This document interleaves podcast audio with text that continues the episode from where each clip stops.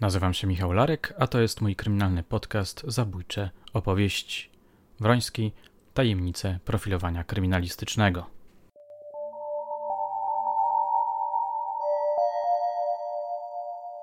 We wtorek 13 lipca 2021 roku wsiadłem do auta i ruszyłem w stronę Warszawy.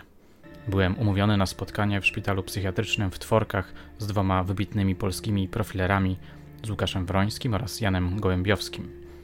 Moim zadaniem było nagrać wypowiedzi tych biegłych na potrzeby audioserialu autorstwa mojego i Marcina Myszki pod tytułem Sprawa Edmunda Kolanowskiego. To było fantastyczne spotkanie, niezwykle inspirujące, szalenie zapładniające. Rozmawialiśmy o historii profilowania, o Mindhunterze, o polskich seryjnych mordercach, o ważnych momentach z życia zawodowego moich rozmówców. Oczywiście także o samym Kolanowskim. Padły ciekawe tezy, wybrzmiały przejmujące wyznania, pojawiły się ciekawe sugestie. Część materiałów wykorzystaliśmy w naszej opowieści, ale tylko część. Zostało mnóstwo ciekawych fragmentów. No cóż, Wroński rozkręcił się i wkręcił mnie w swój zawodowy świat. Skończywszy pracę nad scenariuszem sprawy Edmunda Kolanowskiego, odsłuchałem raz jeszcze nagrania z naszej sesji. Zrobiwszy to, postanowiłem zmontować z niektórych niewykorzystanych fragmentów kolejny zabójczy podcast. Mam nadzieję, że przypadnie Wam do gustu. Posłuchajcie.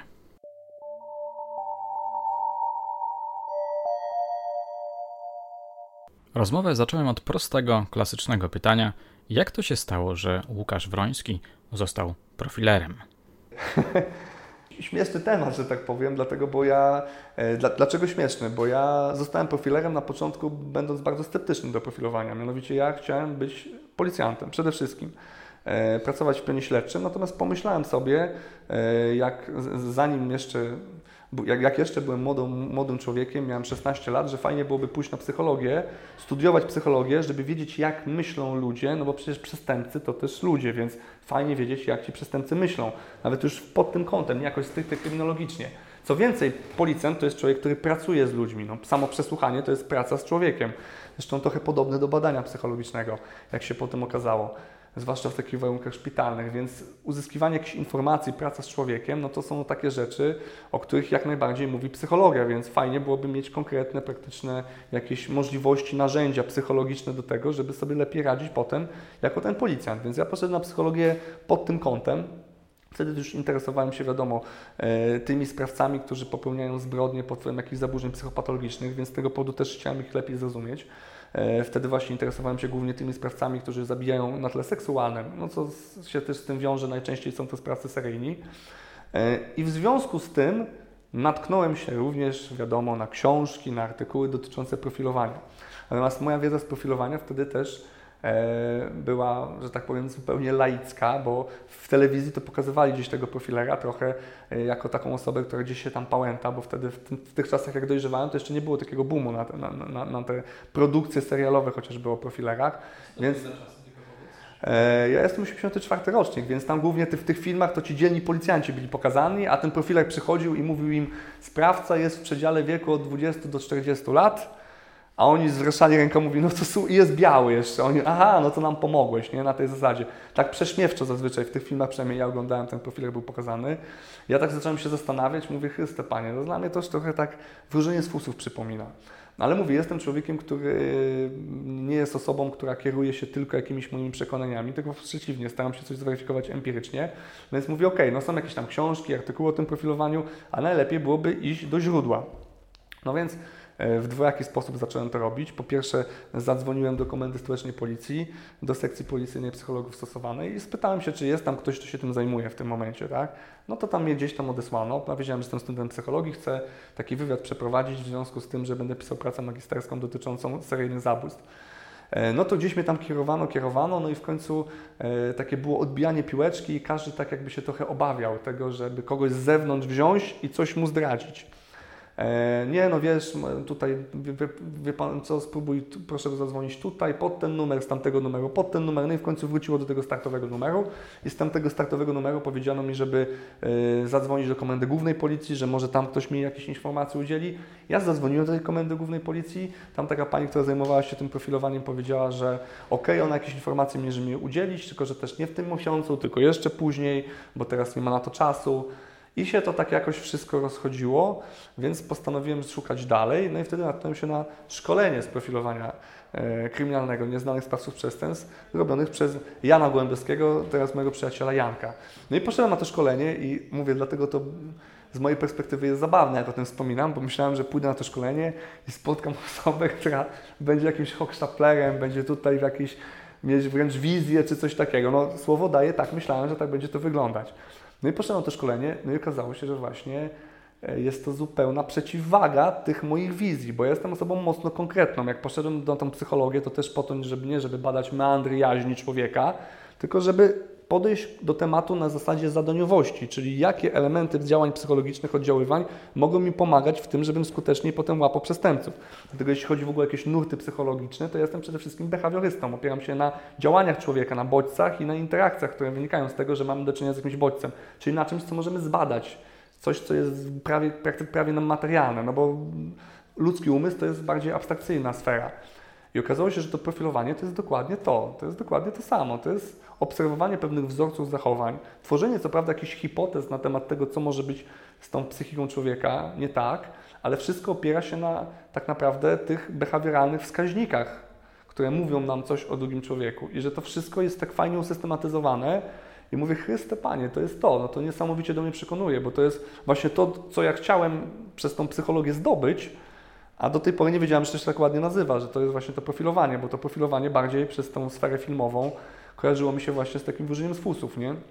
Janek był taką konkretną osobą, która miała też taki dar tego przekazywania tej wiedzy w taki sposób bardzo pragmatyczny. E, I ja wtedy to zasałem niesamowicie, tak? I, I, wtedy tak poczułem, że to jest właśnie to, czym chciałbym się zajmować. Potem odbyłem praktyki właśnie w tej Komendzie Głównej Policji, e, na tym Wydziale Policyjnych Psychologów Stosowanych i wtedy jeszcze miałem zamiar po prostu pracować cały czas jako policjant, jeszcze nie jako psycholog. E, przeszedłem nawet w międzyczasie całą tą procedurę dojścia do policji, ale w międzyczasie z kolei zacząłem pracować w szpitalu psychiatrycznym. Najpierw zacząłem tu odbywać staż, bo chcąc dalej badać empirycznie ten temat, chciałem wiedzieć, jak myślą ci sprawcy, którzy cierpią na zaburzenia psychiczne, więc zacząłem odbywać staż na oddziale psychiatrii sądowej tutaj w Tworkach. Bo wcześniej badałem seryjnych morderców, którzy odbywali karę pozbawienia wolności, ale to byli ludzie cierpiący na zaburzenia osobowości, na zaburzenia w sferze seksualnej, na parafilie seksualne, natomiast nie byli to ludzie, którzy byli chorzy psychicznie, czyli nie cierpieli na przykład na psychozę.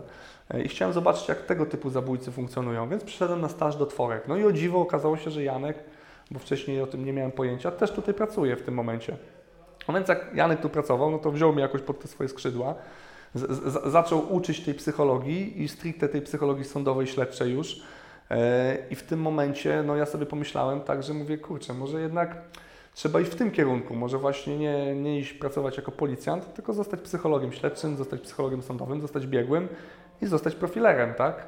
No i tym kierunku poszedłem i zostałem już w Forkach, wsiąkłem tutaj już na 8 lat. Zapytałem Wrońskiego, czy miały na niego wpływ opowieści o FBI, Quantico, profilowaniu rodem ze Stanów Zjednoczonych? No na mnie za bardzo nie, bo właśnie tak jak mówię, ja, ja na samym początku postrzegałem to trochę na zasadzie takiej, wiesz, fantasmagorii, na zasadzie takiego mm, sensacyjnego chwytu na publikę, że to jest coś takiego mocno oddziałującego na wyobraźnię, tak?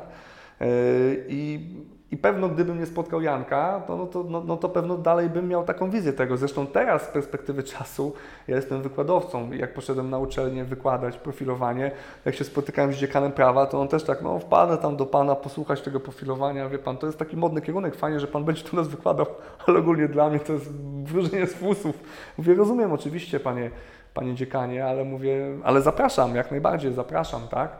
Bo to tak się ludziom dalej kojarzy właśnie, że to jest coś takiego mitycznego. Ja to jak mam szkolenia, czy studentom o tym opowiadam, czy nawet jak jakichś wywiadów udzielam, to zawsze właśnie mówię, absolutnie nie. No te, jeszcze Mindhunter to się trzyma całkiem fajnie mm, o tyle prawdy, że oni jeżdżą po tych właśnie więzieniach i rozmawiają z tymi mordercami, a potem próbują coś zrobić z tą wiedzą i też nie zawsze im nawet wychodzi ale w większości filmów to jest gość, który przychodzi i mówi, jaki ma numer buta, sprawca po tym, jak na parę zdjęć poglądał i potem na przykład wymyśla kilka cech takich charakterystycznych typologicznie.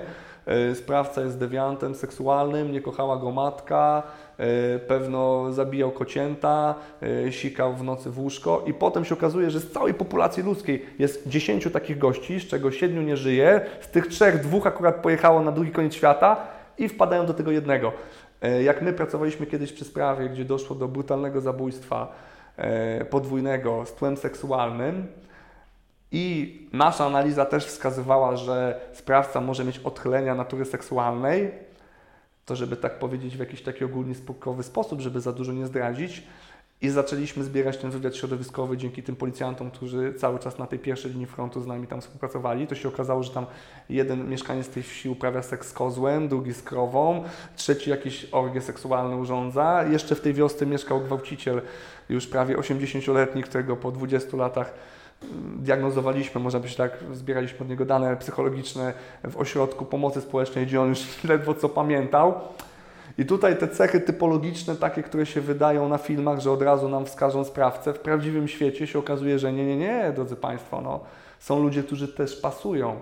I trzeba tak długo kopać, aż się znajdzie takie cechy, taki unikalny zestaw cech, że faktycznie nam pomoże kogoś wskazać. To warto podkreślić. Seryjny morderca nie zawsze podpisuje się oryginalnie.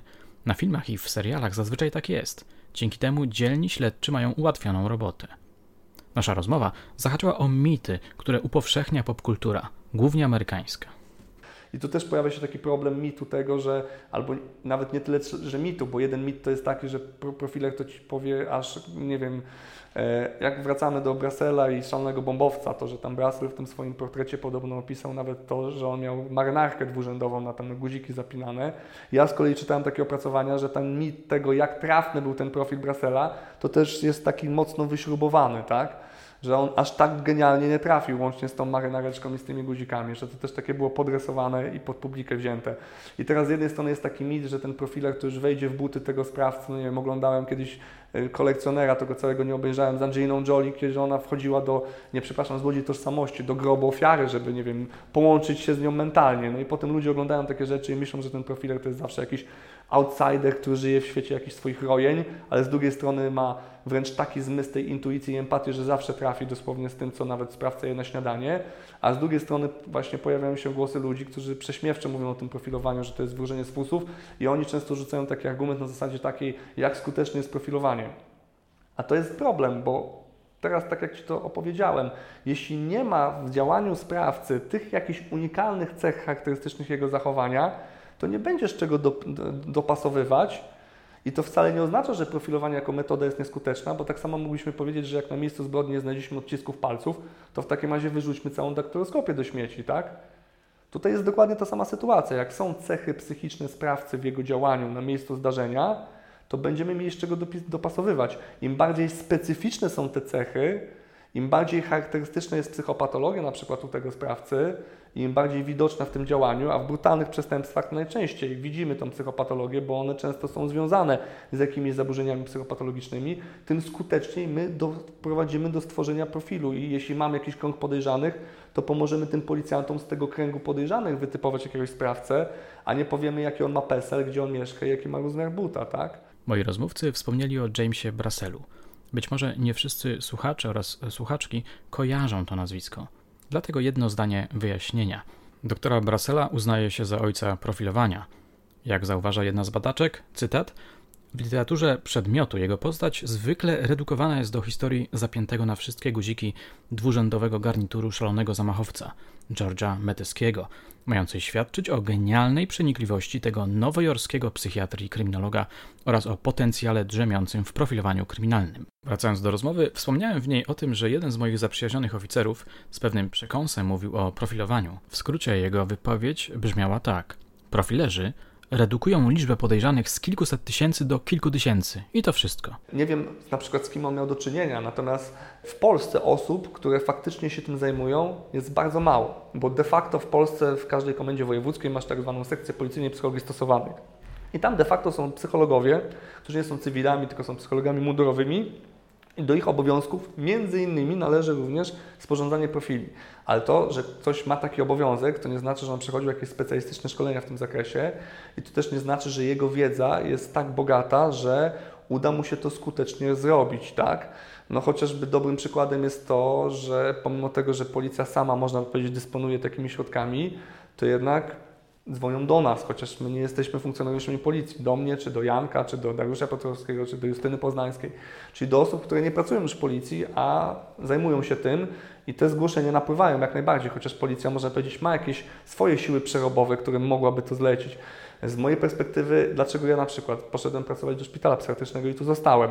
Z mojej perspektywy ilość osób, z którymi ja mam tutaj do czynienia, cierpiącymi na zaburzenia psychiczne, którzy tutaj są moimi klientami w szpitalu psychiatrycznym, a potem będą moimi klientami w sądówce, jest tak duża, że jest to nieporównywalne z osobą, która pracuje po prostu na przykład sobie w policji, tak? Ja w swoim życiu przebadałem ponad 2000 osób. No to jest już populacja, wiesz, ma małego miasteczka, tak? Wszystkie możliwe historie, wydaje mi się przynajmniej naprawdę, które sobie człowiek jest w stanie wyobrazić, raczej słyszałem, tak? Łącznie z mężczyzną, który mówił, że jego żona w Wigilię trzymała dziecko w zamrażalniku.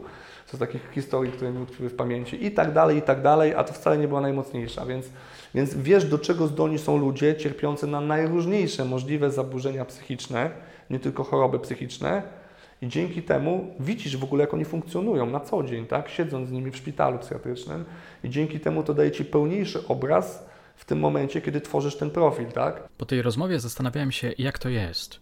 Jak to wpływa na psychologa czy psychiatrę, który ma taką mroczną wiedzę na temat człowieka.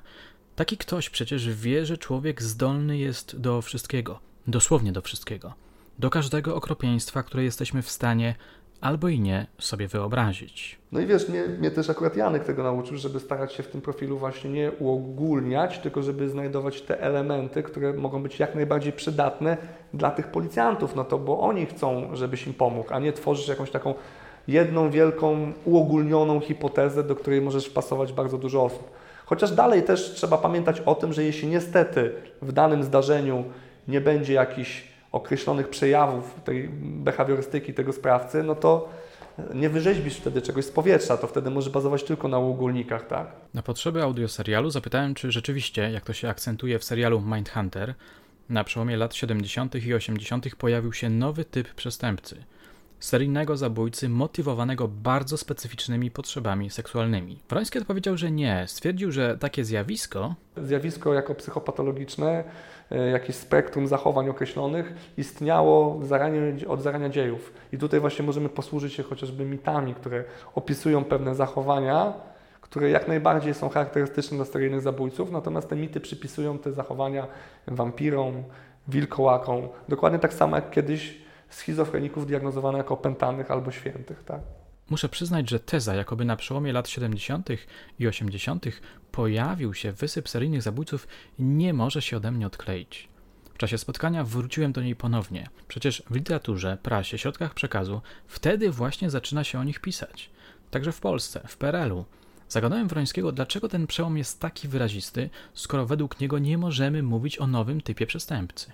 Na pewno z tego powodu, po pierwsze, na pewno z tego powodu, że no, pamiętajmy, przeżyliśmy wojnę drugą światową, więc wcześniej były ważniejsze problemy do ogarniania na terenie naszego kraju, a potem jeszcze terror stalinowski, niż łapanie seryjnych morderców, niż dostrzeganie tego typu sprawców. Chociażby najzwyczajniej w świecie nie oznacza to wcale, że ich nie było. Przykładem może być Tadeusz Order, Karl Denker, Karol Kot. E, to tak na poczekaniu. Widać, że ci sprawcy jak najbardziej wcześniej funkcjonowali w naszej rzeczywistości. E, zresztą funkcjonowali w całej Europie. E, te prace Lona Wacholca chociażby też pokazują właśnie, że oni u nas byli. Natomiast wcześniej mieliśmy ważniejsze problemy niż łapanie tego typu sprawców e, i też w pewnym momencie nastąpił też w tym okresie, o którym sobie mówimy, lepszy rozwój tych technik, którymi dysponowali funkcjonariusze milicji, do tego, żeby jednak pewne elementy ze sobą łączyć. I to z tego się bierze, z, wykrycia sprawców, a nie z tego, ilu ich faktycznie działało w tamtym okresie. Bo tak jak mówię, no jak pokazują lata późniejsze, tak jak ja robiłem taką analizę statystyczną tych sprawców, którzy działali czy wcześniej, czy później, to nie ma czegoś takiego, że w jakimś okresie jest jakieś takie znaczące wahnięcie istotne statystycznie, tak? Jakaś taka znacząca fluktuacja. Tu raczej bardziej chodzi o to, że ci sprawcy nie byli wcześniej wykrywani, a później byli wykrywani, tylko już tak spektakularnie się o tym nie mówiło, jak w tych czasach, kiedy e, ujmowano tych sprawców jak Tuchlin, jak Knychała, gdzie też dodatkowo można było się pochwalić tym sukcesem śledczym, bądź pochwalić się wymyślonym sukcesem śledczym, tak jak to było w przypadku sprawy Machwickiego, kiedy nie udało się ująć prawdopodobnie sprawcy, a się zrobiło z człowieka sprawcę, a zbrodnie to już w ogóle 3 lata wcześniej ustały. I też teraz pojawia się pytanie, czy wszystkie te zbrodnie, które przypisywano w ogóle nawet Machwickiemu, już nie mówiąc o jego sprawstwie, to faktycznie było działo jednego człowieka, czy kilku sprawców też. Na koniec przedstawiam Wam fragment, w którym nawiązałem do sprawy Edmunda Kolanowskiego, zaznaczając, że mówi się o nim jako o zbrodniarzu wyjątkowym, jedynym w swoim rodzaju. Jest bardzo ciekawym psychopatologicznie przypadkiem. Natomiast no, ja jako specjalista odcinam się też od takich y, gdybań, czy coś jest y, jedyne w swoim przypadku. No bo jak już idziemy na przykład y, tym tropem i modus operandi Edmunda Kolonskiego, który no, wykopywał najpierw trupy cmentarza, a potem wykorzystywał części ciała tych trupów do tego, żeby zaspokajać się seksualnie, potem zaczął zabijać żywych ludzi, no to jego odpowiednikiem z trochę wcześniejszego okresu z, z terenu Ameryki jest Ed Gein, który de facto robił to samo. E, I teraz dalej, idąc w kierunku wykrywania pewnych aktywności, pewnego działania sprawców, ciężko jest ustalić, ile tego typu sprawców działających w taki sposób funkcjonowało w tamtej rzeczywistości. Absolutnie nie wierzę w to, że nie było nekrofilii, którzy wykopywali trupy z cmentarza, wykorzystywali je do e, czynności seksualnych. Na pewno tego typu osoby były, tylko też proszę pamiętać, że samo wykopywanie trupa z cmentarza to nie jest coś, co budzi, że tak powiem, nerwówkę organów ścigania. Ten taki najnowszy przypadek nekrofila zresztą, o który trochę zahaczyłem zawodowo z terenów Gdańska, gdzie, gdzie był sprawca, który wiele grobów ograbił, to dopiero jak już tam w kilkudziesięciu szły te ilości, to dopiero wtedy mocne zainteresowanie organów ścigania wzbudził. I też nie aż tak duże, jakby na przykład chodziło o jakieś zabójstwo, tak? Bo na szczęście żadnego zabójstwa jeszcze nie zdążył popełnić. E, to samo jeśli chodzi o to, co ten sprawca robi z ciałem. Edmunda złapano, wiadomo, że te elementy zwłok, które wycinał, potem wykorzystywał w takim, a nie w innym celu. Przykuwał do tego manekina, uprawiał z nim seks, traktował jak kobietę, rozmawiał z nim czule. E, teraz pojawia się pytanie, ile jest spraw, gdzie doszło do okaleczenia zwłok, gdzie traktowano to jako pojedyncze zabójstwo, a wcale nie musiało być to pojedyncze zabójstwo, tylko był to element jakiejś serii, gdzie o tym nie mówiono, gdzie sprawca nigdy nie ujęto, a sprawca też na przykład okaleczył zwłoki po to, żeby zabrać ze sobą jakieś części ciała, żeby potem de facto wykorzystywać je w jakichś swoich rytuałach seksualnych. Więc ja bym wcale nie mówił, że jest to zjawisko e, nadzwyczajne i wyjątkowe. Jeśli spojrzymy na to z psychopatologicznego punktu widzenia, to faktycznie jest niespecyficzne, bo jednak większość przestępców działających na tle seksualnym czerpie przyjemność z tego, że uśmierca ofiarę, najczęściej na miejscu zdarzenia. Te zbrodnie wcale nie są aż tak wyrafinowane, jak też pokazuje nam to kino. E, ba, ba, mamy do czynienia z sytuacją, kiedy ten sprawca wychodzi zapolować już z zamiarem zapolowania i mamy takiego wtedy sprawcę metodycznego, lepiej planującego swojego działania, albo sprawcę epizodycznego, który działa w sytuacjach takiego rozhamowania i on sobie na przykład idzie i się nagle nadarza okazja, idzie samotnie spacerująca kobieta i w tym momencie włącza się u niego ten system ataku. E, i to będzie ten sprawca epizodyczny, mniej planujący swoje działania, częściej atakujący blisko swojego miejsca zamieszkania. Muszę przyznać, że ten sceptycyzm Wrońskiego co do wyjątkowości Kolanowskiego zaintrygował mnie. Kto wie, może tego typu sprawców było więcej, tylko my o nich nic nie wiemy. Jeszcze. Może czekają nas kolejne makabryczne odkrycia. Może PRL był jeszcze bardziej mroczny niż nam się teraz jawi.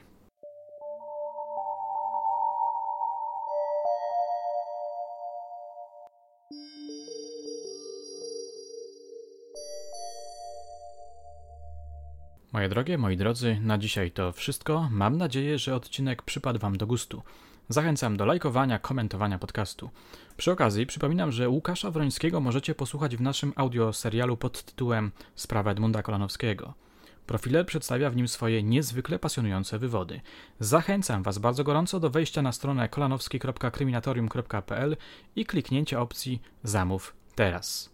Dzięki temu zanurzycie się w ośmiodcinkowej, oryginalnej, unikatowej opowieści o najbardziej makabrycznej sprawie kryminalnej w powojennej Polsce. Naprawdę warto kupić ten audioserial, szczególnie w ramach przedsprzedaży, która będzie trwała już tylko do 15 września. Naszym znakomitym partnerem jest CBS Reality, która równocześnie z nami ruszyła ze swoim świetnym serialem Kryminalne Śledztwa PRL. A teraz dziękuję Wam za uwagę, ściskam mocno, do usłyszenia już niebawem.